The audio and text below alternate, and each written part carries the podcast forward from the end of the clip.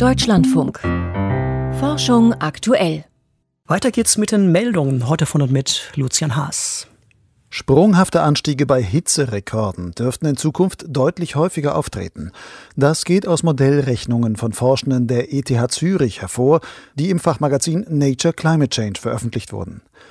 Die Studie geht erstmals der Frage nach, nicht wie häufig im Zuge des Klimawandels allgemein neue Hitzerekorde aufgestellt werden dürften, sondern wie wahrscheinlich dabei auch sehr große Temperatursprünge auftreten können.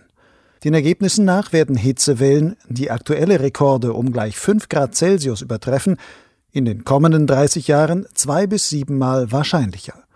Besonders starke Steigerungen der Hitzerekorde sind der Studie nach in Nordamerika, Europa und China möglich. Die WHO sieht Fortschritte im Kampf gegen das Rauchen. Laut einem heute veröffentlichten Bericht der Weltgesundheitsorganisation leben mittlerweile mehr als fünf Milliarden Menschen in Ländern, in denen es gesetzliche Maßnahmen zur Eindämmung des Tabakkonsums gibt. Das seien mehr als viermal so viele wie noch im Jahr 2007. Die WHO mahnt in dem Bericht allerdings eine stärkere Regulierung von elektronischen Systemen zum Nikotinkonsum an, wie zum Beispiel E-Zigaretten.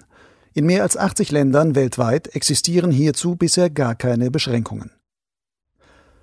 Die Philippinen haben als erstes Land weltweit grünes Licht für den kommerziellen Anbau von goldenem Reis gegeben. Als goldener Reis werden Reissorten bezeichnet, die mittels Gentechnik so verändert wurden, dass in ihren Körnern erhöhte Mengen an Beta-Carotin gebildet werden, weshalb die Körner gelblich erscheinen. Beta-Carotin wird im Körper in Vitamin A umgewandelt. Goldener Reis als Grundnahrungsmittel könnte Vitamin A-Mangel entgegenwirken, der vor allem in der ärmeren Bevölkerung vieler Länder Asiens verbreitet ist.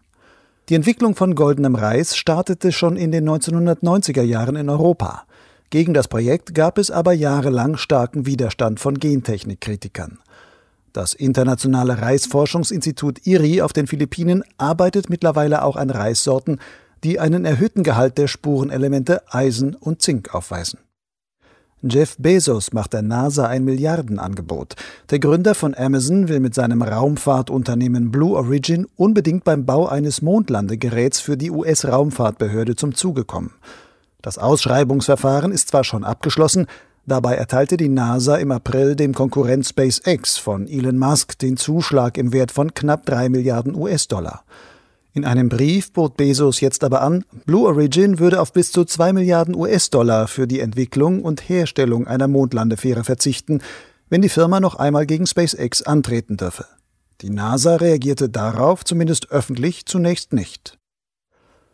Im US-Bundesstaat Massachusetts werden neuerdings Hunde zum Erschnüffeln von Covid-19 eingesetzt – Zwei Labradore einer Hundestaffel des Bristol County Sheriff's Office wurden darauf trainiert, Geruchsspuren erkennen zu können, die Hinweise auf Corona-Infizierte geben. Die Hunde und ihre Betreuer durchkämmen auf Anforderung Schulen, medizinische Einrichtungen und andere öffentliche Gebäude.